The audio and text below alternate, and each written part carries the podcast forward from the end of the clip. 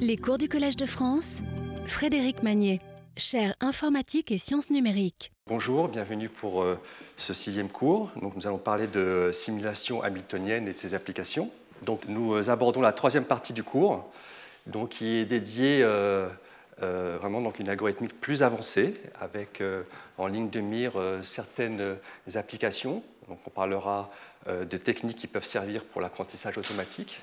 On abordera aussi les limites du calcul quantique et puis des ouvertures, notamment pour euh, un usage décentralisé de type euh, Internet. Donc le cours aujourd'hui est euh, dédié à toute une série de techniques qui peuvent servir en simulation de systèmes physiques et aussi en algèbre linéaire accélérée. Et nous verrons dans le séminaire avec Jordanis Kerenidis comment utiliser ces techniques pour développer des algorithmes dits de machine learning. Alors, nous allons commencer par la simulation hamiltonienne. Euh, on peut se demander pourquoi on commence par la simulation hamiltonienne. Donc, pour deux raisons. La première, c'est qu'on va répondre à, une des premières questions de euh, Richard Feynman. Et la deuxième raison, c'est que c'est une brique de base importante pour l'algèbre linéaire euh, et notamment la résolution de systèmes linéaires en quantique. Alors effectivement, une des questions originales de Richard Feynman, c'est comment simuler un système quantique efficacement. Et la question qu'il avait posée, c'est est-ce qu'on pourrait le faire sur un ordinateur euh, actuel, dit classique. Et donc après un, long argument, il, euh, il est venu à, pas une preuve, mais une quasi-évidence qu'il y avait une explosion euh, exponentielle du nombre de ressources pour simuler un système quantique, c'est-à-dire si on, augmentait sa taille par deux, alors le nombre de ressources augmentait exponentiellement. Alors qu'on on voudrait que la simulation soit, si ce n'est linéaire, au plus quadratique, au polynomial, en la taille et le temps de simulation. Et il avait posé cette question, qui était un peu, est, euh, qui, qui sert un peu de, de référence comme euh, début de réflexion à ce que pourrait être l'informatique quantique c'est est-ce que cette simulation pourrait être faite avec un nouveau type d'ordinateur qui manipulerait donc de l'information quantique? Et c'était donc, je vous rappelle, une remise en cause de la version dite euh, algorithmique ou quantitative de la thèse de Church-Turing, puisque ce serait une machine qui, euh, qui, euh, des, qui pourrait résoudre des problèmes algorithmiques exponentiellement plus rapides que nos machines actuelles. La thèse de Church-Turing quantitative tendait à dire que tout modèle de calcul raisonnable euh, serait simulable par un autre en temps polynomial, donc efficacement. Alors voici le problème de simulation quantique, donc il, nous faut le formaliser. Donc on va, on va y aller progressivement. Donc, euh, donc notre problème, on, a comme donnée ce qu'on appelle un, un hamiltonien, c'est-à-dire une matrice hamiltonienne. Matrice hamiltonienne signifie cette identité, c'est-à-dire que si on la transpose et qu'on prend le conjugué de chacune de ces entrées, donc conjuguer les entrées pourront être complexes, alors on retombe sur la même matrice. Cette matrice est de taille euh, a priori exponentielle. Hein. C'est si on travaille sur n qubits, alors la dimension est 2 puissance n parce que n qubits peuvent prendre chacun 2 puissance n valeurs. Alors, cette matrice est de taille exponentielle, mais elle est bornée, on va voir ce que ça veut dire. Mais le plus important, elle a une description compacte, parce que sinon on ne peut pas travailler, euh, avoir une solution efficace. Et cette description compacte, bah, doit, être compacte, donc sans doute de taille polynomiale en n, pardon, n, n carré, n cubique. Et cette description permet de calculer chacun des coefficients de ma grosse matrice rapidement. Alors les coefficients, je vais les appeler indice UV pour ne pas confondre avec les complexes, que j'aurai souvent le complexe euh, I. Et donc le but est de simuler l'évolution d'un système quantique régi par cet Hamiltonien. Alors on n'est pas physicien, qu'est-ce que ça veut dire? Ça veut dire qu'on part d'un état, une superposition sur n qubits au temps 0, psi 0. On laisse évoluer l'Hamiltonien pendant un temps t, ce qui veut dire qu'on applique cet opérateur et on obtient le système au bout d'un temps petit t. Alors cet opérateur est une exponentielle de matrice Ici, j'ai une matrice, T c'est le temps et I c'est le nombre complexe.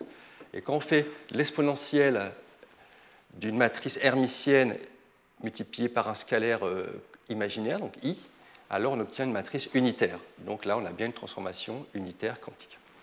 Donc c'était la question de Feynman en 80.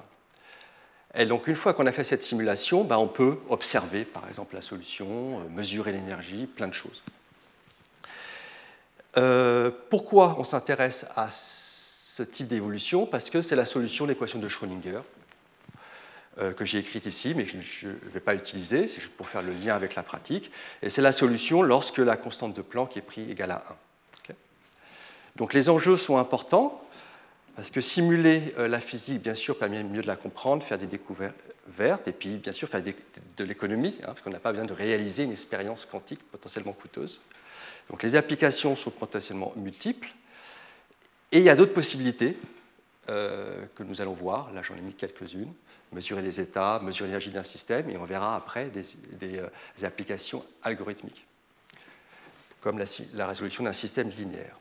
Donc ça, c'est notre problème, je vais le formaliser, mais avant, on peut se poser une question, que je trouve une très bonne question, que j'ai déjà entendue, si on est en train d'essayer de simuler un système quantique avec un autre système quantique. Donc au fond, pourquoi est-ce qu'il ne suffit pas de donner l'hamiltonien et de demander à ce que euh, l'ordinateur euh, évolue selon cet hamiltonien directement? Et euh, donc la réponse, c'est que justement, le paradigme de la programmation, c'est étant donné un système de portes de base ou d'hamiltonien de base, comment simuler un autre? Dit autrement, vous avez un système physique qui est régi selon certaines lois, comment simuler un autre qui est régi selon d'autres lois C'est cette question qu'on se pose. Et donc, la simulation du premier système est peut-être, euh, au fond, assez euh, naturelle, euh, presque directe. La simulation que nous allons construire, vu que nous sommes contraints par d'autres principes, d'autres règles, alors la simulation va être peut-être un petit peu plus compliquée, hein, ne va pas être directe, mais nous arriverons à la même solution, au même état. Et donc le but, ça va être, étant donné un certain nombre de portes quantiques, comment simuler cet Hamiltonien Donc on voit déjà le, peut-être le problème, c'est qu'on a des portes qui décrivent des opérations unitaires, et de l'autre côté, on a une matrice hermitienne. On va faire passer de l'un à l'autre. Alors, je remodélise euh, mon problème. Donc, il y a deux variantes équivalentes. La variante veut dire plutôt quantique, l'autre plutôt classique, voire informatique. Donc on prend en entrée deux paramètres, c'est le temps et l'erreur. Et notre Hamiltonien qui a euh, une description petite que je vais appeler L. Et cette description nous permet de calculer une entrée, donc une euh, coordonnée sous les Hamiltonien, en temps polynomial en la taille. Et en sortie, donc, je veux j'aimerais, et, j'ai cet état de, départ, quel est l'état du système au début? Et donc en sortie, je voudrais calculer l'état du système après un temps t avec une certaine précision. Cette version est équivalente à la deuxième, où cette fois-ci, euh, j'ai enlevé l'état d'entrée, et ce que je veux, c'est un circuit quantique qui approche cette unitaire. Donc euh, on a vu qu'une unitaire peut s'approcher avec euh, euh, des portes qui agissent localement sur un ou deux qubits. Et bien là, cette unitaire est au fond mais donnée par un Hamiltonien. Et j'aimerais que cette description ne coûte pas trop. Et mes paramètres, donc c'est T epsilon et la description de cet Hamiltonien, la taille de la description de l'Hamiltonien. Alors la première réponse est au fond date de plusieurs années, donc 15 euh, ans, et était déjà au fond assez bonne, puisque la réponse de Seth Lloyd est qu'on peut répondre à ce problème en une complexité qui va être de l'ordre du temps au carré de simulation, et polynomiale, je fais exprès de ne pas donner les paramètres, en la taille de la description et 1 euh, sur epsilon, epsilon la précision. Il y a eu depuis de nombreuses optimisations et euh, les dernières remontent à seulement quelques années, donc ce domaine est revenu un peu plus d'actualité. Et on peut apprécier ici que le temps est devenu linéaire, la dépendance en temps est linéaire. On reste polynomial en la description, et ça dépend de comment c'est décrit, donc je ne peux pas dire plus ici.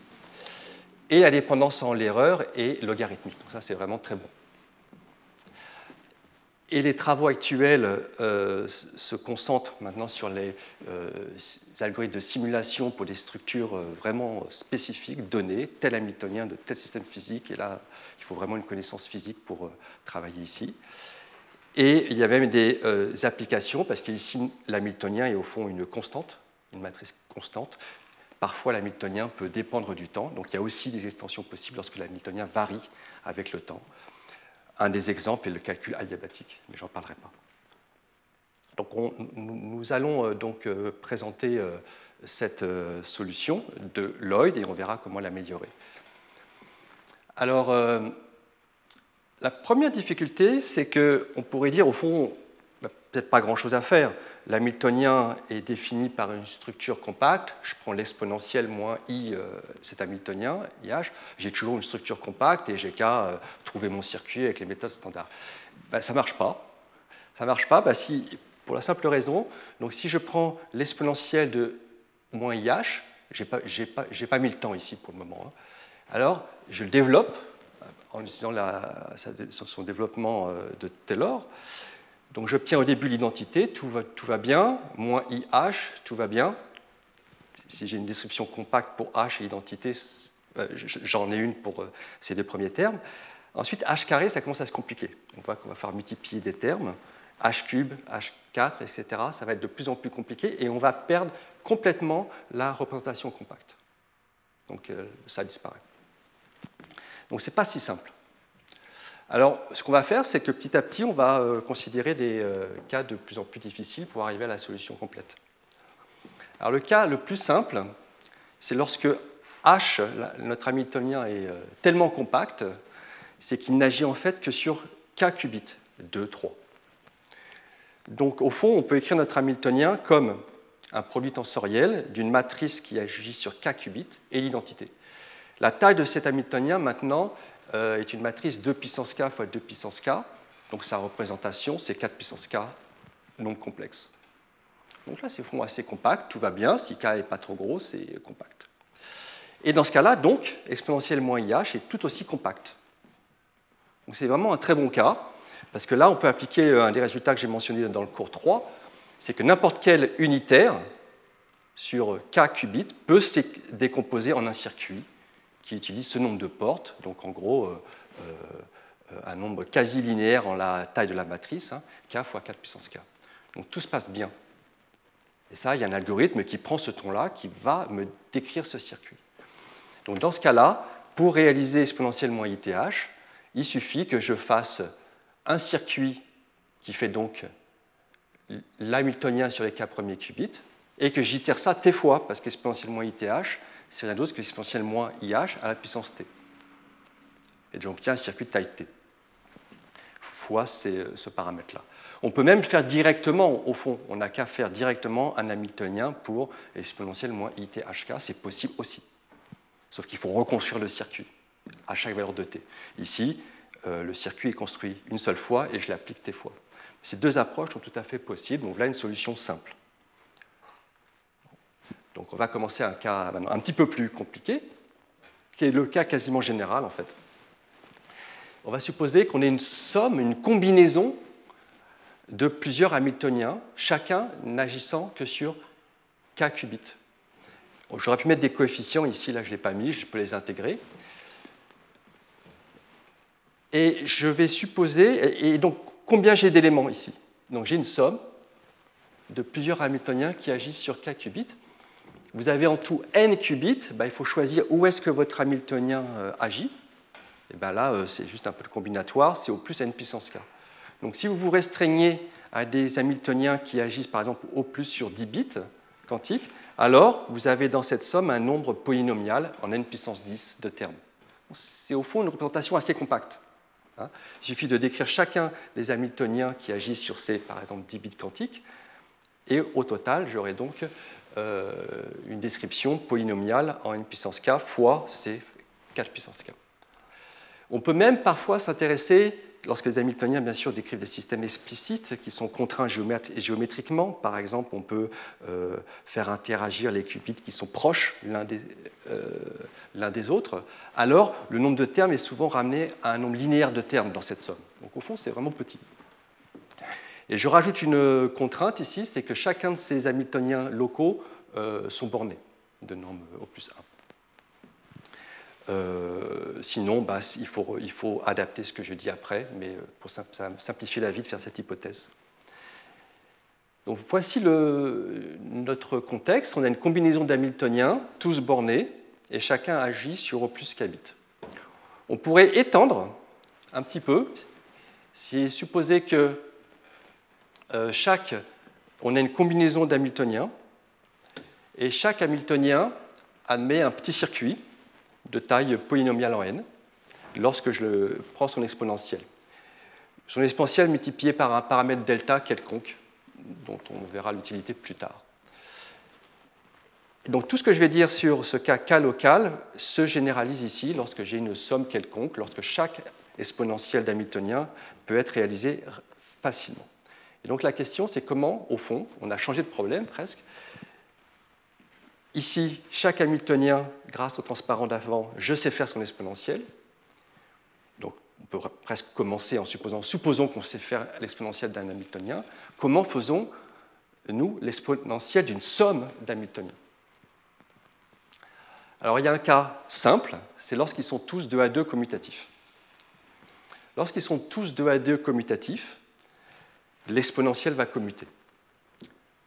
Et donc si l'exponentiel commute, l'exponentiel de moins ith, c'est rien d'autre que le produit des exponentiels où j'ai pas mis le t ici, donc exponentielle moins IH1, moins IH2, etc., et le tout à la puissance t.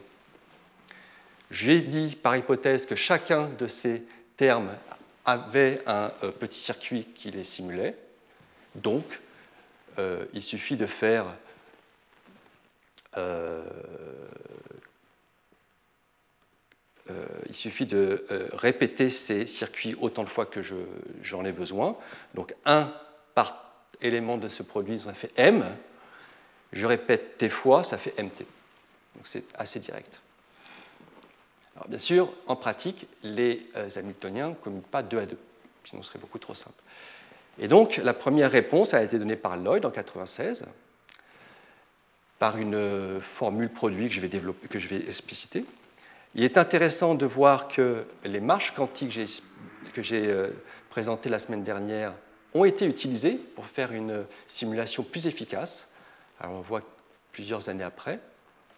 Plusieurs euh, combinaisons, là j'ai fait une combinaison assez simple, ont été euh, utilisées. Et un cas particulier est intéressant lorsque ces Hamiltoniens sont aussi des matrices unitaires.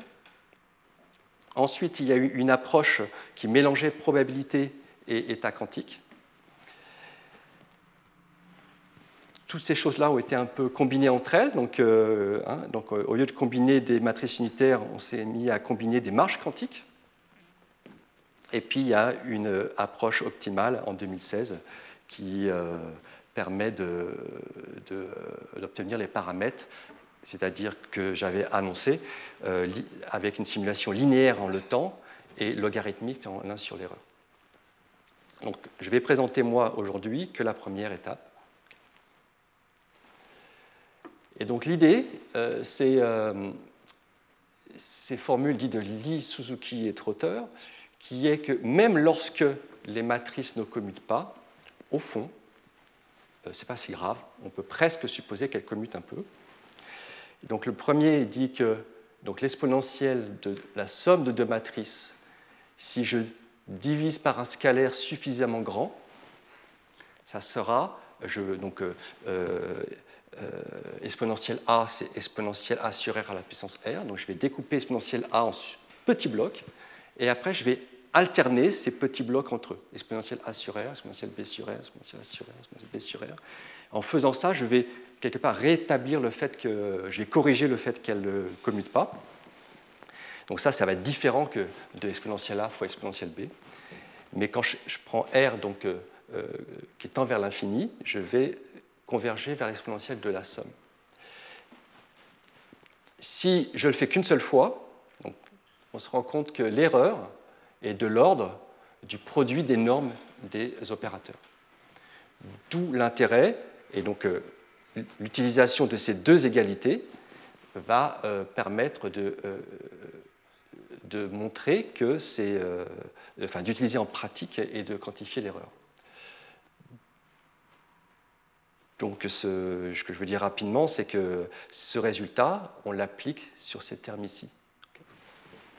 Alors l'utilisation donc en pratique, le premier, la plus simple, c'est que si je veux faire donc l'exponentielle de la somme, j'ai intérêt à diminuer la norme de cette somme le plus possible. Et donc si je la multiplie par... Euh, donc moi ce que je voudrais faire c'est exponentielle de moins th, mais t est trop grand. Donc je vais prendre un pas de simulation, si vous voulez, qui est de l'ordre de R. Et donc, euh, si je prends l'exponentielle de moins th divisé par R, je vais supposer que ma somme est commutative. Et l'erreur que je vais faire, ici, vous voyez, elle, est, elle fait intervenir le nombre de termes et mon pas euh, de simulation, t sur r au carré. Et c'est pas si mal, parce que je pourrais supposer, euh, moi je veux que tout ceci soit plus petit que epsilon. Alors bien sûr, moi ce que je veux simuler, ce n'est pas exponentielle de moins t sur RH, mais c'est exponentielle de moins ith. Donc c'est cette quantité à la puissance r. Donc si je fais cette quantité à la puissance r, donc là j'ai mon produit, je mets tout à la puissance r, mais l'erreur maintenant, bah, elle va s'accumuler. Donc je ne peux plus diviser par r carré, je ne peux diviser plus que par r, parce que j'ai fait l'expression précédente à la puissance r. Donc je voudrais que ceci soit plus petit que epsilon, bah, il suffit de faire le calcul, ça nous donne quelle est la valeur de r. Donc au final, on obtient quoi? On obtient un circuit qui est en m fois r, et quand je remplace, je vois une dépendance ici, donc qui est m cube t carré, donc je vois la dépendance en temps carré qui apparaît, 1 sur epsilon, des blocs, et chacun des blocs sont le coût pour euh, calculer le circuit qui fait cette exponentielle, ce petit bloc. Donc au final, je me retrouve avec un circuit avec des petites pièces. Chacune de ces petites pièces, je sais les faire par hypothèse.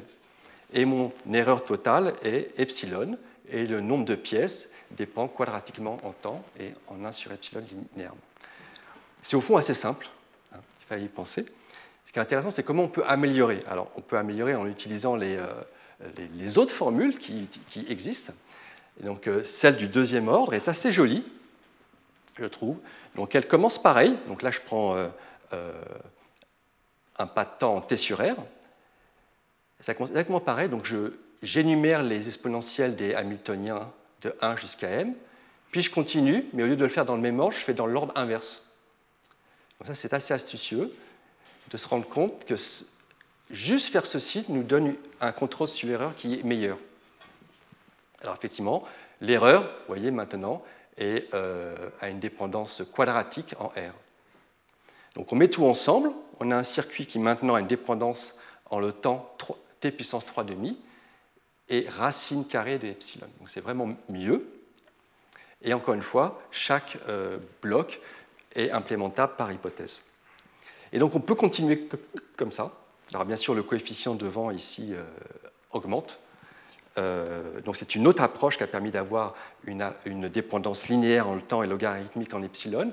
Mais déjà ici, on se rend compte qu'il y a moyen de, sans doute, de faire descendre le temps jusqu'à linéaire et epsilon jusqu'à log.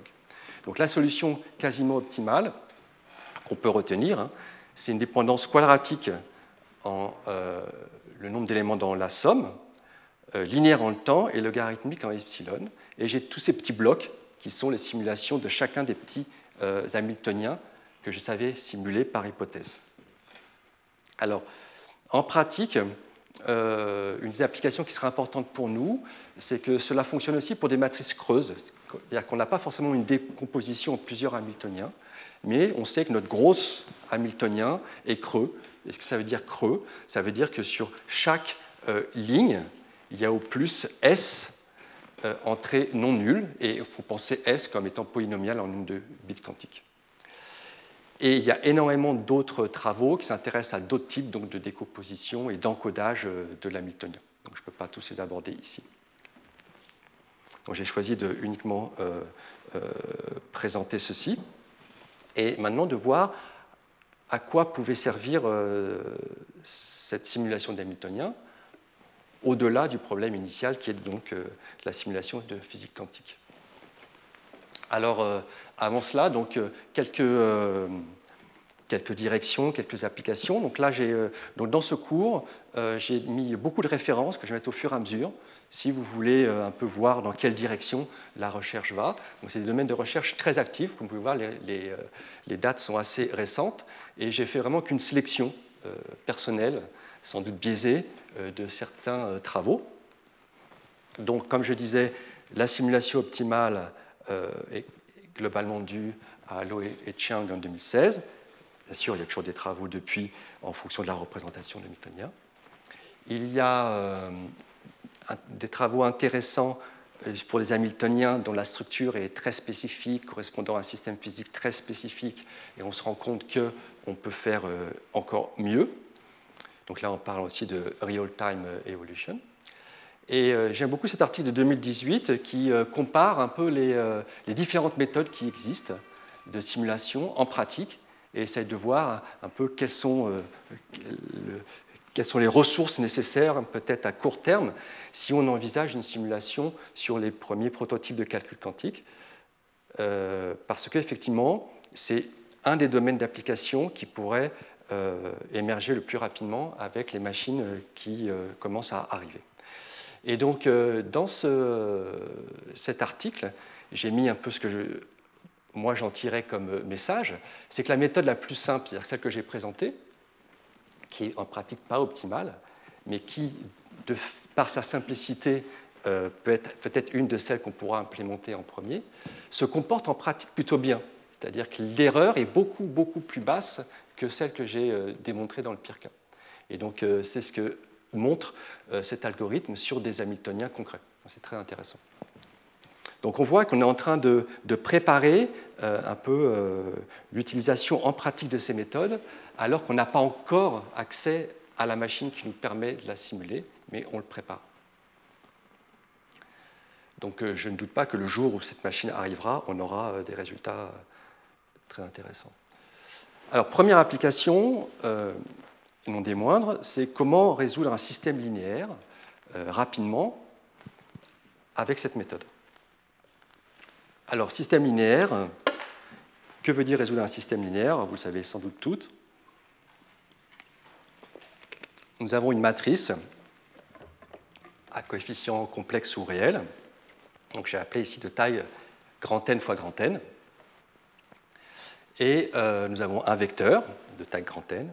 Et on cherche une solution au système AX égale B. X étant lui aussi un vecteur taille grand N. Donc j'ai explicité le système ici. Donc c'est un système avec grand N carré coefficient. Euh, nous allons faire plusieurs hypothèses. La première, c'est que la matrice est inversible, c'est-à-dire qu'il n'y a qu'une seule solution X. Il, y en a une et il n'y en a qu'une seule. La deuxième, c'est que la matrice est thermicienne. Je veux me recoller un peu à ce que j'ai fait avant. on peut dire que je commence à tricher. Alors je ne triche pas. À la première hypothèse, euh, c'est possible de s'en sortir lorsqu'elle ne l'est pas, mais ça nous complique la vie. Et la deuxième, en fait, euh, c'est très simple de montrer qu'on peut toujours quitte à euh, multiplier par deux le nombre de variables, se ramener à un système lorsque la matrice est hermitienne. Donc je le montre ici. Le système est, encodé par une matrice diagonale par bloc. J'ai A en haut à droite et le conjugué adjoint, le conjugué transposé pardon, en bas à gauche. Et je remplace mon vecteur B par B0 et la solution, la forme 0x, où x c'est la solution que je cherche. Donc c'est très élégant, c'est très simple. Donc à partir de maintenant, je suppose que A est hermitien. Alors c'est quelque chose qui se fait en pratique. Pourquoi? Alors d'abord, bien sûr, il y a des euh, solutions, on, utilise tous les jours, hein. on résout ce type de système. Donc la méthode vue peut-être à l'école, c'est euh, un nombre d'opérations qui est cubique en la taille du système, donc euh, en le nombre de variables. Si on utilise des algorithmes de multiplication rapide, on peut faire mieux. Hein. Là, c'est le meilleur exposant connu actuellement, donc n puissance 3,73. Euh, en revanche, il y a un coefficient ici qui est très très très grand, donc souvent ceci est mieux. Et j'ai parlé euh, tout à l'heure euh, de matrices creuses, donc regardons un peu ce qui se passe pour des matrices creuses. Donc lorsque j'ai au plus S éléments par ligne qui sont non nulles, alors je peux remplacer un des n par S. Alors, j'ai dit que je supposais que A est hermitienne. Donc, qu'est-ce qui se passe dans ce cas-là? Eh bien, il y a des méthodes approchées hein, qui existent, qui sont euh, très bonnes et utilisées en pratique. Donc, l'intuition qu'il y a euh, derrière ces méthodes, déjà, on pourrait simplement utiliser le fait que la matrice est hermitienne. Donc, la matrice hermitienne veut dire qu'elle est diagonalisable dans une base qui est orthogonale, orthonormée, donc c'est très agréable. Donc, si alors ça, c'est quelque chose dont, je vais me servir dans le reste de l'exposé, donc autant le, dire là, puis le comprendre dans le cas classique, c'est le plus simple. Donc ma matrice a des vecteurs propres, j'appelle VJ, et des valeurs propres, j'appelle lambda J. Alors la solution de x, x euh, qui satisfait donc ax égale b, donc x égale a moins 1 fois b, et a moins 1 a pour valeur propre 1 sur lambda j. Et du coup, il est facile de calculer les coordonnées de la solution dans la base Vj. Et effectivement, dans la base Vj, les coordonnées, c'est 1 sur lambda j fois les coordonnées de B. Les coordonnées de B, c'est simplement le produit scalaire entre le vecteur propre et B. Donc là, il y a presque une méthode un peu euh, euh, directe, rapide, même linéaire, linéaire, une fois, bien sûr, qu'on a trouvé les vecteurs propres. Il faut les trouver. Donc là, j'ai un peu tourné en rond. Et la variante approchée euh, permet de proche en proche de se débrouiller sans calculer les vecteurs propres. Donc c'est très joli. Et elle existe en classique, hein, c'est une méthode qui existe, euh, qui s'appelle la méthode de gradient conjugué. Donc euh, elle va nous fournir une solution avec une erreur relative epsilon. C'est exactement ce que je veux faire en fait. Hein. Euh, un temps, alors là, on trouve des termes qu'on va revoir assez euh, longtemps, c'est qui est linéaire en la dimension, linéaire en, la, en ce paramètre qui exprime que la matrice est creuse, donc au plus S éléments non nuls par ligne, kappa, donc un nouveau euh, paramètre qui caractérise un peu la difficulté, la difficulté de l'inversion de ma matrice, et logarithmique en l'erreur. Alors kappa, c'est important, c'est la norme de ma matrice fois la norme de l'inverse de ma matrice. Donc ici, c'est la norme d'opérateur standard. Et ce qu'il faut retenir, c'est simplement que c'est euh, la plus grande valeur propre en module divisée par la plus petite valeur propre en module. c'est un peu l'écart de magnitude entre la plus grande valeur propre et la plus petite. Alors, retenez bien cette expression, donc linéaire en n, et après j'ai ce sk log, de 1 sur epsilon. Et donc, euh, voici ici une, référence. Il y a des améliorations, hein, donc euh, euh, parfois d'autres quantités sont utilisées que ce nombre kappa, le nombre de conditionnement ou le préconditionnement, comme on dit. Euh, qu'est-ce qu'il y a d'autre qui est fait parfois? Parfois, la matrice A est supposée beaucoup plus que hermitienne, elle est supposée aussi positive, c'est-à-dire que toutes ces valeurs propres sont euh, réelles positives. Oui, je n'ai pas dit que les, valeurs propres de la matrice sont réelles parce qu'elle est hermitienne, ou si en plus je suppose qu'elles sont positives, et eh bien, en fait, ici, le n peut être remplacé par racine de n. Donc on voit qu'il y a quand même tout un champ de recherche où on fait beaucoup mieux que les solutions exactes euh, ci-dessus. Alors maintenant, on aimerait faire pareil en quantique, et en fait, on aimerait se débarrasser du n, c'est-à-dire avoir une solution euh, en temps euh, sous, linéaire. C'est un peu surprenant, c'est-à-dire qu'on n'aurait même pas le temps de lire le système. Donc il faudrait qu'il y ait un encodage particulier du système. Alors euh, l'idée, c'est d'utiliser le fait que la dimension de, l'espace des superpositions sur petit n qubits est exponentiel, il est en 2 puissance n. Donc on va encoder un vecteur de taille grand n sur petit n qubits, où donc je vais supposer ici que mon grand n est une puissance de 2, 2 puissance n. Et donc je vais utiliser chacune des amplitudes de mes euh, n qubits pour mettre une coordonnée. Donc ce que j'ai fait ici, donc là je fais une somme qui va sur tous les entiers de 0 à n moins 1, ou dit autrement, c'est la même chose, c'est l'encodage binaire, sur tous les n bits. Et je mets donc mon état ici j qui encode un entier, et je mets la coordonnée ici de z, sa jm coordonnée. Donc là, on voit que euh, j'ai encodé un vecteur classique en un vecteur quantique. et qui utilise du coup beaucoup moins de dimensions. Donc là, je suis en dimension petite n. Alors, deux choses à dire. La première, c'est que ce vecteur n'est pas normé. Hein. si je fais des superpositions quantiques, il faut que tout soit de norme 1. Rien ne me dit que la somme des zj carré égale 1. Donc il faut que je normalise. Donc j'ai remis ici quelle était la norme, la norme euclidienne. La deuxième chose, c'est donc euh, déjà il n'est pas évident de faire cet encodage, de transformer z en zj. Euh, et alors bien sûr, je peux le faire en temps 2 puissance n, mais c'est un petit peu trop. et la deuxième chose, c'est euh, une fois que j'ai fait cet encodage, si je mesure cet état, qu'est-ce que j'obtiens? J'obtiens J, je n'obtiens pas ZJ. Donc, quelque part, j'ai un peu perdu le ZJ. Donc, en fait, je vais observer J avec une probabilité qui va dépendre de l'amplitude ZJ. Donc, je change un peu les règles du jeu. Donc, quel est maintenant le problème que j'ai envie de résoudre? Donc, ça s'appelle la variante quantique du problème. je ne vais pas exactement euh, résoudre mon système linéaire, mais je vais résoudre sa variante quantique. Il faut être euh, clair à ce sujet. Donc je considère au fond un autre problème. Donc j'ai une matrice A qui est de taille 2 puissance n fois 2 puissance n. J'espère avoir une, description très compacte de cette matrice, par exemple elle est creuse.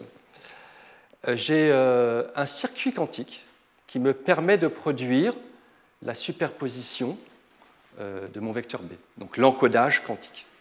Et pareil, j'espère que, ce circuit quantique est petit.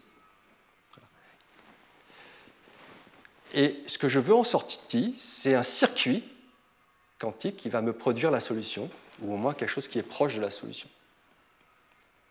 Donc pareil, l'encodage quantique de la solution. Donc voici le problème que je veux résoudre. Étant donné une matrice, un circuit qui me produit euh, l'encodage quantique de mon vecteur B, un autre circuit qui va me produire l'encodage de la solution. Donc là, on ne pense plus en classique, on pense en quantique. En fait, c'est un système linéaire entre superpositions. Alors, quelles hypothèses je fais? Un peu les mêmes que tout à l'heure. Hein. A est inversible, et en fait, même A est hermitienne. Euh, et je vais supposer que, la plus grande valeur propre, juste pour me simplifier la vie, la plus grande valeur propre est 1. Et donc, le nombre kappa de tout à l'heure me dit qu'en fait, la plus petite valeur propre est au moins 1 sur kappa. Donc elle n'est pas trop petite. C'est à ça que se sert ce nombre kappa. Et je vais aussi supposer euh, que j'ai au plus S éléments non nuls par ligne. Donc on est prêt. Donc je vais bien sûr faire intervenir à un moment ce qu'on a fait avant. Mais essayons de voir d'abord dans quel cas, au fond, ce problème est simple. Il faut qu'on s'habitue un peu à considérer quantiquement ce problème. Alors le premier cas, c'est lorsque la matrice A est déjà unitaire. Donc, je l'ai évoqué, mais dans certains cas, effectivement, euh, une matrice hermitienne est aussi unitaire. Ça se produit sur des Hamiltoniens. Pourquoi pas là? Donc, supposons que A est en fait unitaire. Alors, dans ce cas-là, quelque chose d'assez magique qui a l'air d'être trivial ici, c'est que l'encodage quantique de x et de b satisfont la même équation. Ce n'est pas du tout évident, et ça fonctionne ici parce que A est unitaire, et donc en particulier, la norme de x égale la norme de b. Ça, c'est très important.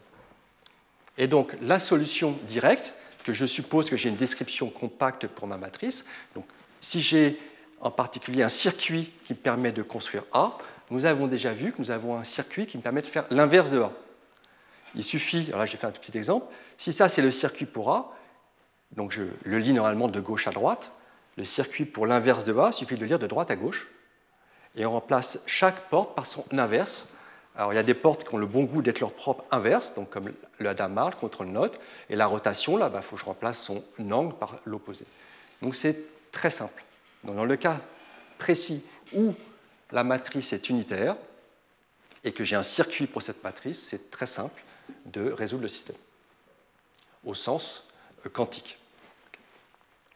Alors maintenant, bien sûr, en général, A n'est pas unitaire. On a vu qu'il euh, y a une approche classique qui consiste à regarder les vecteurs propres et les valeurs propres. Donc supposons qu'au fond, ma matrice est déjà diagonale. Déjà diagonale dans la base euh, classique. Donc j'ai de la chance. Donc c'est une matrice diagonale euh, en lambda 1, lambda 2 jusqu'à lambda n.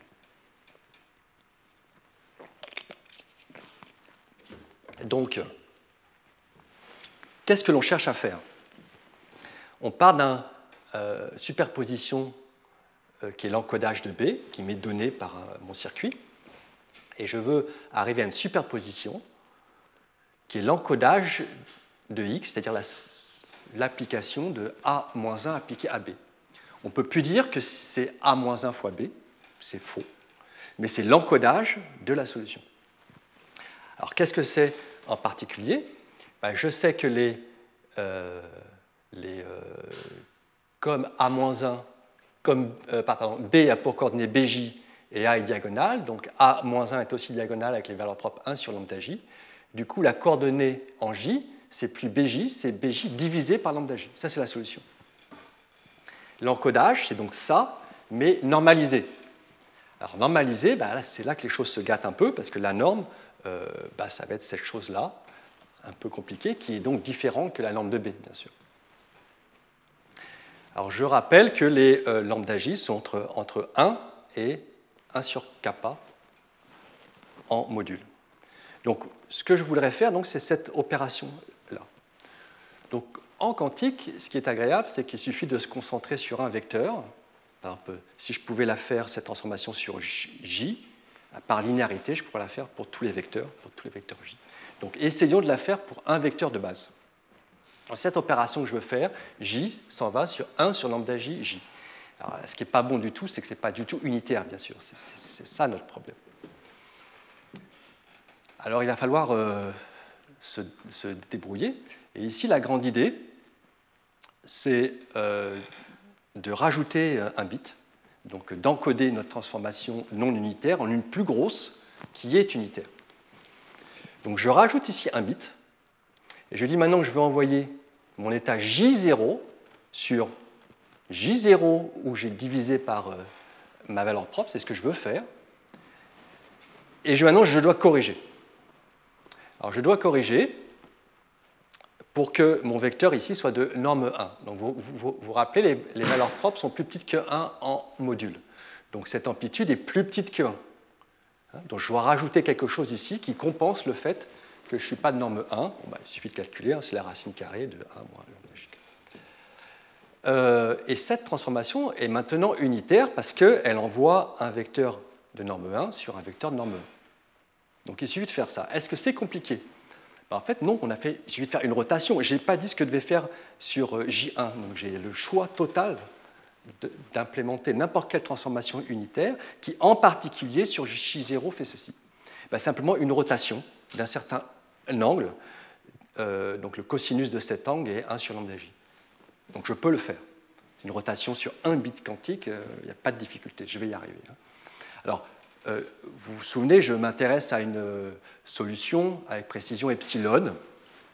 Donc là, il faut faire attention, il hein, faut, que la précision soit suffisamment bonne. Et donc à cause du nombre kappa, euh, qui nous dit à quel point ce nombre peut être petit ou grand, alors la précision nécessaire est epsilon sur kappa. Donc il, existe un circuit qui va donc, puisque je peux faire pour chacun d'état, il y a un circuit qui va me permettre de euh, faire euh, tout ça sans problème lorsque j'ai une superposition. Et donc si je peux le faire sur la superposition, qu'est-ce que j'ai réalisé? J'ai réalisé le problème que je voulais, c'est que chacun, euh, chaque, en partant d'un vecteur d'un encodage de B, je vais donc sur une superposition qui fait ce que je veux sur une partie et plus ce que je ne veux pas sur une autre. Donc ce que j'aimerais, c'est me euh, débarrasser de cette partie-là. Alors si déjà j'observais, qu'est-ce qui se passerait? Ben, Je verrais 0 avec une certaine probabilité. Et dans ce cas-là, on le sait, euh, donc si je faisais une mesure partielle ici, j'observe 0 avec une certaine probabilité, et dans ce cas-là, on le sait, euh, on l'a vu ça dans les premiers cours, qu'une mesure partielle nous projette euh, ce qu'il reste de façon compatible. Donc ce qu'il resterait, c'est exactement la somme des euh, BJJ divisé par lambda J avec une renormalisation. Donc si ça se trouve, j'observe très souvent zéro. si ça se trouve, j'ai de la chance. Donc si on regarde la probabilité d'observer zéro. Alors la probabilité d'observer 0, on calcule. Hein, donc c'est, euh, il va falloir que je divise par la norme et que je regarde l'amplitude, la norme de ce, vecteur-là. Et ben, chaque coordonnée, c'est bj sur lambda j. Donc je fais la somme de ces amplitudes au carré. Et par magie, je me rends compte que c'est au moins 1 sur kappa. Donc, euh, c'est pas 0 déjà, c'est pas trop petit, c'est 1 sur kappa. Donc, ça c'est l'amplitude. Donc la probabilité d'observer 0, c'est 1 sur kappa carré. Donc combien de fois faut que je répète? En moyenne, vous avez quelque chose qui réussit avec probabilité 1 sur kappa. C'est une pièce que vous lancez à pile ou face qui tombe du beau côté avec probabilité 1 sur kappa carré. Il suffit d'itérer kappa fois.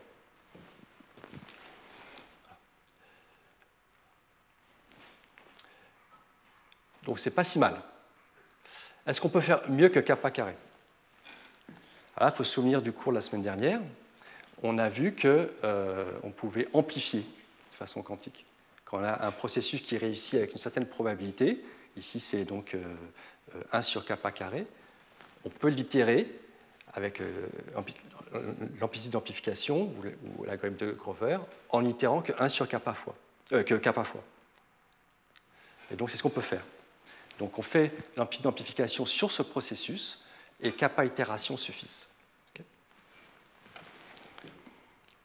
Donc on voit ici qu'on met quand même plusieurs euh, pièces ensemble, donc le cours la semaine précédente, un peu d'ingénierie ici, hein, sur comment se, dépatouiller, c'est quand même une grande idée, mais euh, c'est pas si simple, et on n'a fait que le cas euh, matrice diagonale. Alors heureusement, euh, la suite n'est pas beaucoup plus compliquée. Donc maintenant, A est thermicien. Donc A, j'aime cette notation, donc elle diagonalise plus en, base euh, de standard de calcul, mais dans une autre base. Et une manière de l'exprimer, c'est que, dans la base des psi j, eh bien, euh, la diagonale est lambda j. Et donc, qu'est-ce qu'on voudrait réaliser maintenant? Ben, Il suffit juste de remplacer j par psi j. Donc on va voir à quel point cela est réalisable. Donc on aimerait réaliser exactement ce qu'on a dit avant, mais j'ai remplacé mon psi j par j. Et tout devrait fonctionner. Tout le reste, pas de raison que ça ne fonctionne Alors quelle est la difficulté? Là, Déjà, je ne connais pas j. Deuxième difficulté, c'est une superposition. Donc à chaque fois, tout ce que je faisais en disant, voilà, j'ai mon j, donc je peux calculer le lambda j, et je vais maintenant euh, faire la rotation. Ben, ça va être difficile. Alors, la première remarque, c'est qu'au fond, je n'ai pas besoin de psi mais j'ai besoin de lambda j. Donc, j'ai besoin de montrer que je sais réaliser cette opération, parce que par linéarité, cela me montrera que je peux réaliser la transformation que je veux partout, mais je n'ai pas besoin de connaître explicitement le psi En, en revanche, lorsqu'on me donne un vecteur propre, j'ai besoin de la valeur propre. Et ça, ça doit nous rappeler l'estimation de phase qu'on a vue euh, juste euh, avec l'algorithme de Shor et puis qu'on a revu aussi un peu la semaine dernière. Alors, je vous rappelle, donc là je remets l'estimation de phase. J'ai pris une forme un peu plus compacte de ce qu'on avait vu et un peu plus optimisée. Donc j'ai une superposition qui est justement un vecteur propre d'une transformation unitaire, donc unitaire ici. Et euh, donc si c'est un vecteur propre, ça veut dire que euh, la valeur propre associée est un nombre complexe de module 1, parce que ma matrice est unitaire, et donc peut s'écrire exponentielle i alpha. Et mon but, c'est de trouver alpha. Et on a accès bien sûr à V, à cette transformation unitaire. on y a accès de façon un peu surprenante, mais pas compliqué si on sait réaliser V au fond, c'est qu'on sait faire ce qu'on appelle les contrôle V à une puissance, donc que je note contrôle V à la puissance grand T. Qu'est-ce que cela veut dire? Cela veut dire que si, en fait, je mets devant ma superposition un paramètre petit t qui est au plus grand T, alors je vais arriver à appliquer mon, opérateur V t fois. Alors la contrainte, c'est que t doit être borné par grand T. Alors il est possible de démontrer qu'il y a un circuit qui utilise au fond très peu de portes à 2 qubits, donc de l'ordre de 1 sur epsilon, et qui utilise une fois cette euh, superbe porte CTRL V à la puissance T, donc je l'ai, euh, euh, symbolisé ici. Donc j'ai même écrit le, circuit là. Et en sortie, je vais avoir effectivement une approximation de mon nombre alpha. Le circuit est très simple.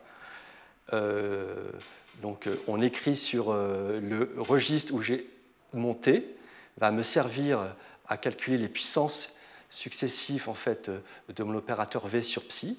Je vais faire une transformée de Fourier inverse, mais ce coup-ci modulo euh, euh, un certain entier, et je vais obtenir mon alpha avec certains bits de précision. Et euh, cet entier est 2 puissance m, ou 2 puissance m est égal à 1 sur ma précision, 1 sur epsilon. Donc ça, c'est ce qu'on avait vu. Donc ce qu'il faut retenir ici, c'est au fond que c'est facile de lire la valeur propre associée à un état propre étant donné une transformation unitaire. Et c'est presque ce qu'on veut. Alors c'est presque ce qu'on veut, donc on va faire ça. On aimerait, étant donné mon psi j, mon a, calculer la valeur propre lambda j. Alors il y a quelque chose qui ne va pas en fait. Ce qui ne va pas, c'est que a n'est pas unitaire. A, j'ai dit que c'était hermitienne. On a supposé le cas unitaire tout à l'heure, mais on ne le suppose plus maintenant. Donc A n'est pas du tout unitaire, elle est hermitienne. Et c'est là qu'on recolle avec euh, le début du cours. A n'est pas unitaire, mais exponentielle IA est unitaire. je n'ai pas mis exponentielle moins IA, parce que je n'ai pas besoin du moins ici. Exponentielle IA est unitaire. Et on peut simuler exponentielle IA si, en gros, on a une description compacte de A, c'est ce qu'on a vu au début. Et en particulier, si A est creuse, avec O plus S éléments par non nul par ligne, les choses vont bien se passer.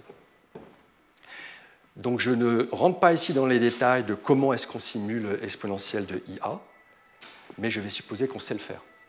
Et en revanche, toutes les applications vont s'intéresser à ça, comment simuler exponentielle de IA. Et c'est pas si mal parce que exponentielle IA a effectivement les mêmes vecteurs propres, ça, on peut le vérifier, hein, c'est très facile à vérifier.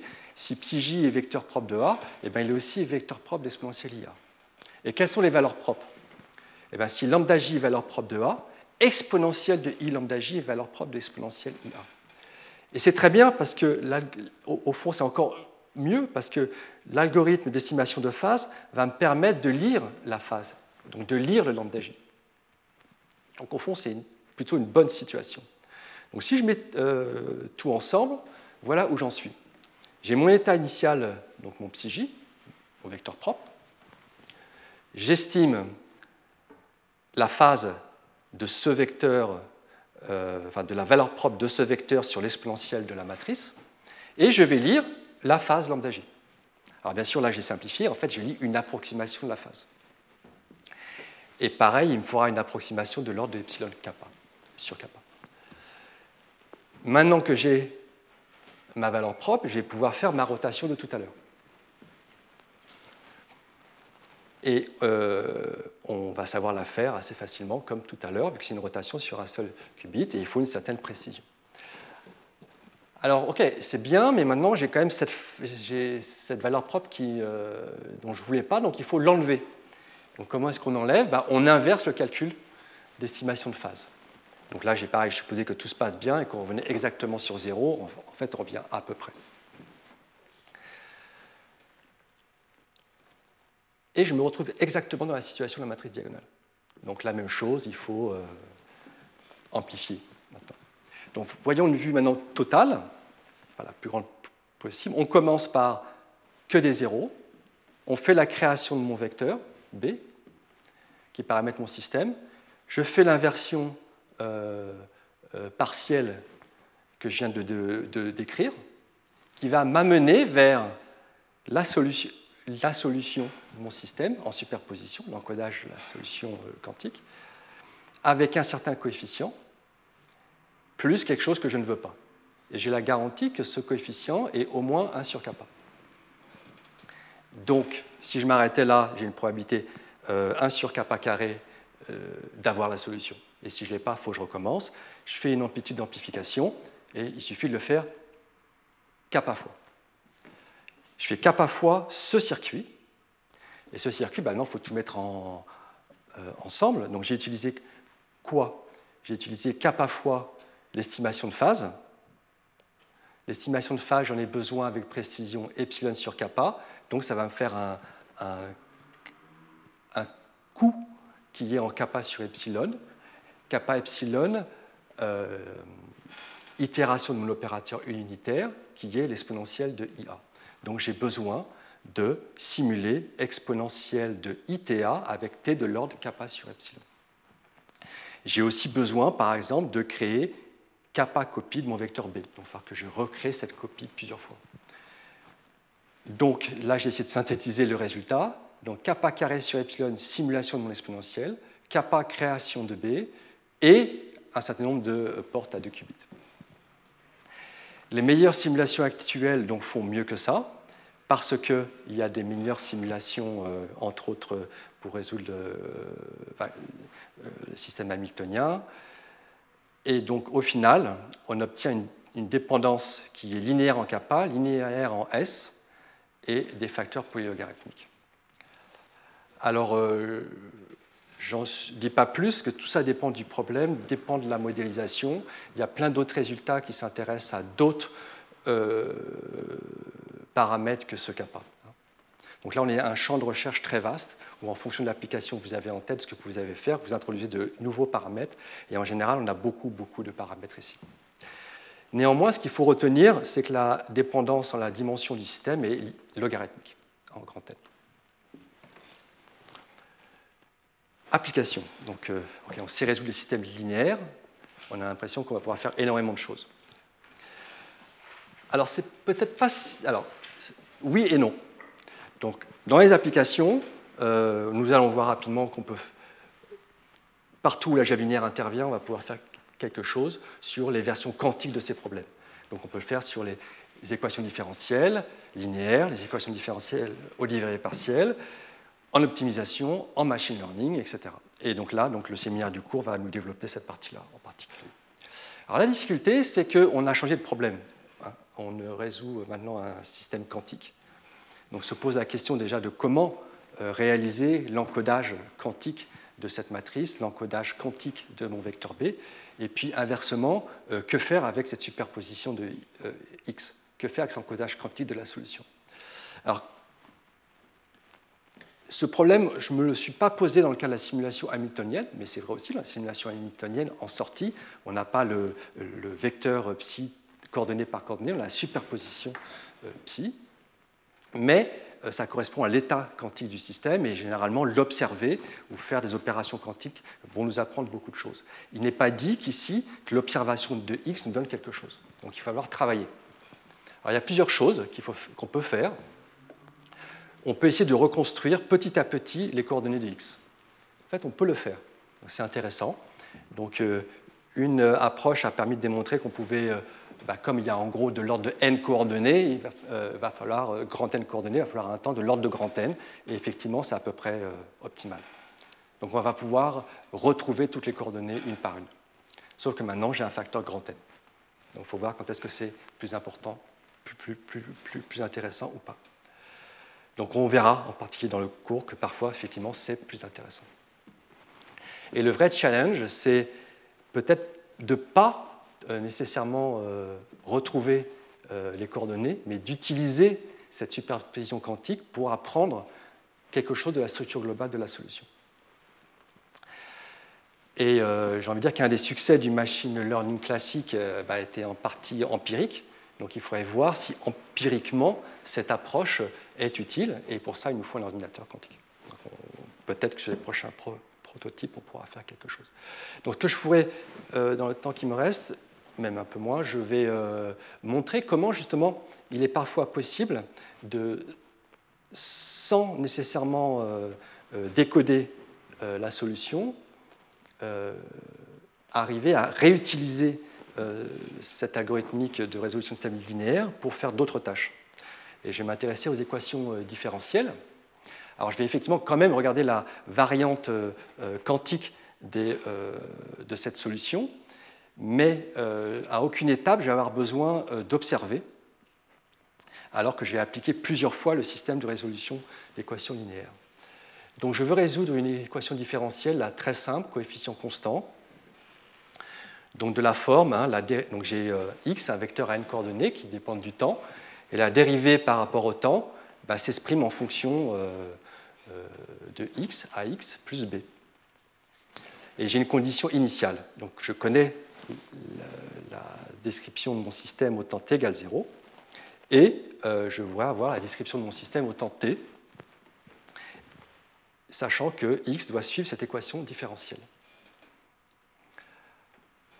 Alors, la première solution a été donnée par Berry en 2014. Donc, on a envie de faire apparaître un système linéaire. Donc, euh, la méthode standard, c'est de linéariser l'équation différentielle. Donc, c'est du calcul numérique. Et là, on ouvre un peu la voie au calcul numérique. Et donc, il suffit d'introduire un pas euh, de discrétisation, que j'appelle H, et d'approcher la dérivée hein, par euh, l'écart de variation de la solution divisé par ce pas. Et donc, on obtient une, équation linéaire maintenant, hein, qui est que la valeur au t plus h dépend linéairement de la valeur au t.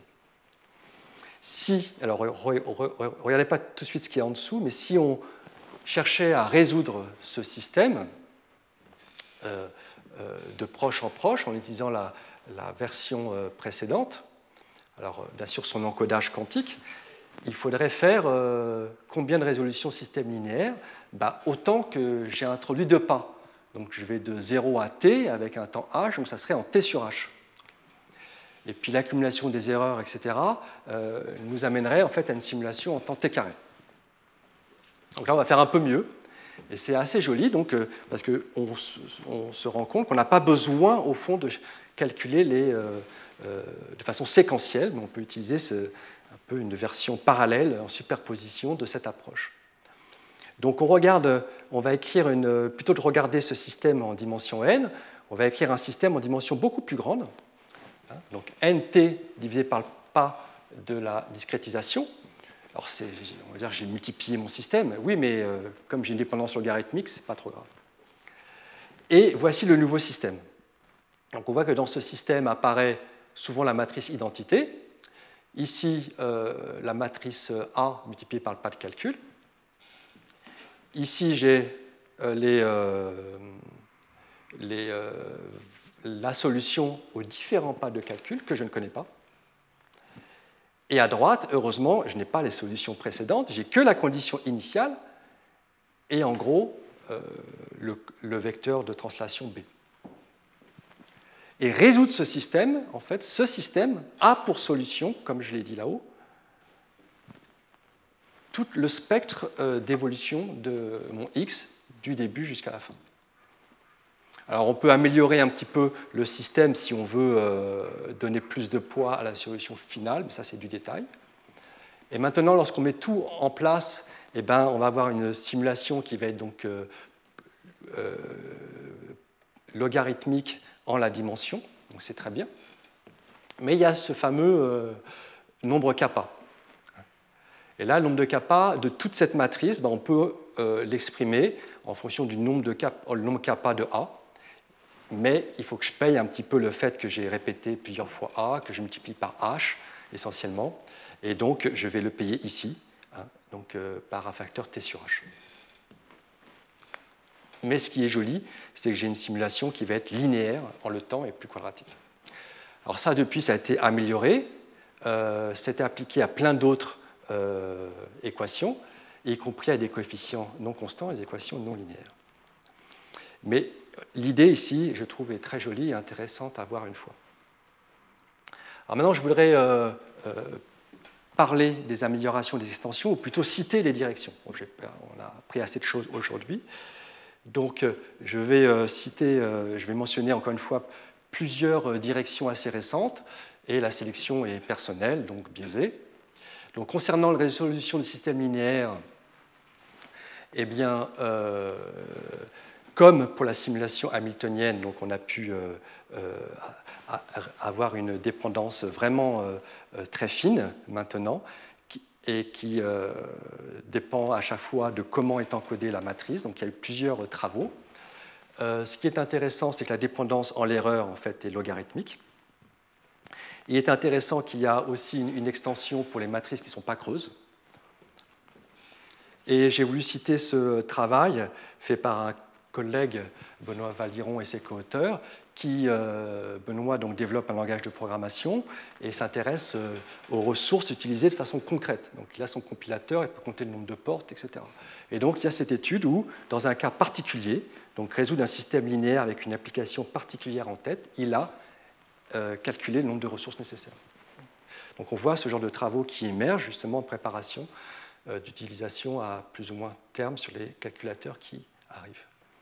En algèbre linéaire, et eh bien une fois qu'il y a résolution de système linéaire, on peut faire beaucoup de choses. J'ai cité quelques travaux euh, récents qui s'intéressent donc tout un tas de, transformations basées sur les, les, valeurs propres, de façon générale, d'une matrice. Hein. L'inversion d'une matrice consiste en gros simplement à transformer les valeurs propres en leur inverse, mais on peut faire beaucoup, d'autres choses. Et puis un autre travail intéressant qui s'intéresse à comment encoder euh, notre système de façon à pouvoir calculer ensuite rapidement dessus et à faire ces transformations.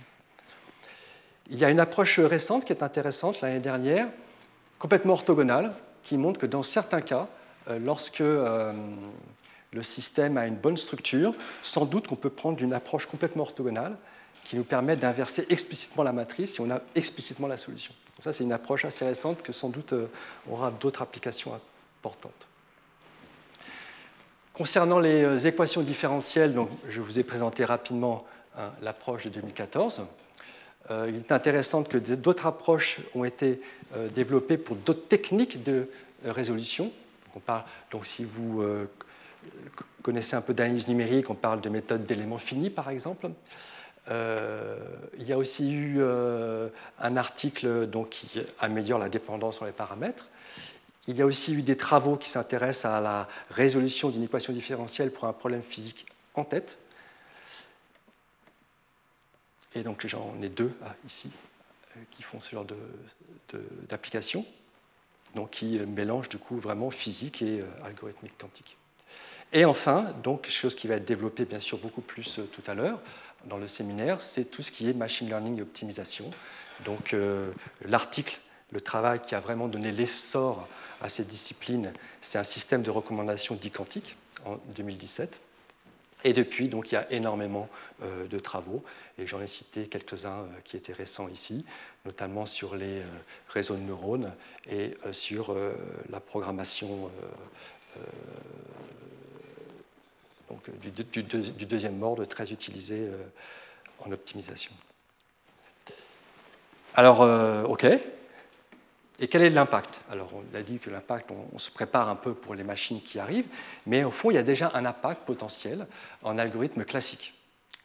Alors, effectivement, euh, donc un article aussi tout à fait fondateur en 2019 de Tang a montré qu'il y avait une façon de déquantiser ces algorithmes dans certains cas. Et ce qu'a montré Tang, c'est les applications qui étaient connues jusqu'à ce moment-là euh, permettaient de déquantiser et donc d'avoir, euh, d'un côté, de ne plus avoir de gain exponentiel en quantique, mais d'un autre côté, d'avoir un gain potentiellement exponentiel en, classique, vu que l'algorithme est maintenant classique. Il y avait maintenant une, technique très générale qui euh, s'intéresse à quel genre d'algorithmes du coup quantiques peuvent être déquantisés. Donc ça, c'est une approche très importante parce que ces algorithmes n'ont pas besoin d'une machine quantique pour être ciblés. En revanche, euh, ces résultats ont euh, suscité un peu une étude plus euh, approfondie des ressources nécessaires pour ces algorithmes classiques. Alors, donc c'est ce qui a été fait en 2019. Alors, les ressources sont quand même assez grosses et on ne peut pas utiliser pour le moment en pratique ces algorithmes classiques. Peut-être qu'on améliorera. Mais sur le papier, il y a quand même un résultat théorique ici qui est important. Une autre catégorie maintenant euh, d'algorithmes dit quantum euh, inspiré, donc euh, ce n'est pas exactement déquantisé, c'est étant inspiré par ces nouvelles techniques algorithmiques qui viennent du quantique, de repenser certaines algorithmiques. Et donc il y a toute une série de travaux plus ou moins en lien avec ce que j'ai dit, mais en tout cas qui ont été suscités par ce développement de recherche en algorithmique quantique. Donc il y en a un sur, euh, sur résoudre des systèmes linéaires, que je mets ici, une amélioration quelques années après, et enfin d'autres euh, euh, travaux un peu plus appliqués pour l'analyse numérique. ça fait beaucoup de références. Donc par où commencer si vraiment vous voulez commencer? J'ai fait une toute petite sélection personnelle. Je pense qu'il faut déjà commencer par les articles fondateurs. j'ai essentiellement présenté celui euh, de Haro, et Lloyd en 2009, mais il est intéressant de lire cet article. Et en particulier, il est montré en quoi euh, euh, ce problème est universel pour le quantique, ce problème de résolution de systèmes linéaires, et, quelles sont les limites de cet article. Euh, euh, des performances. Donc, euh, pourquoi on dit que les algorithmes actuels sont optimaux, par exemple donc l'article de Berry est aussi intéressant pour les systèmes linéaires, systèmes différentiels linéaires, et bien sûr l'algorithme fondateur qui a lancé un peu ses, travaux en machine learning quantique. Alors j'aime aussi mentionner les thèses récentes pour peut-être susciter des vocations. Donc euh, je, note ici celle qui est en gros tout ce qu'on peut appeler l'algèbre linéaire quantique. Euh, la deuxième sur justement euh, la résolution de systèmes différentiels et la dernière sur le machine learning. Et bien sûr, je vous invite à assister au séminaire du cours. Vous allez voir donc en, profondeur l'utilisation de ces méthodes pour le machine learning dit quantique. Je m'arrête ici. Merci pour votre attention. Retrouvez tous les contenus du Collège de France sur www.colège-2-france.fr.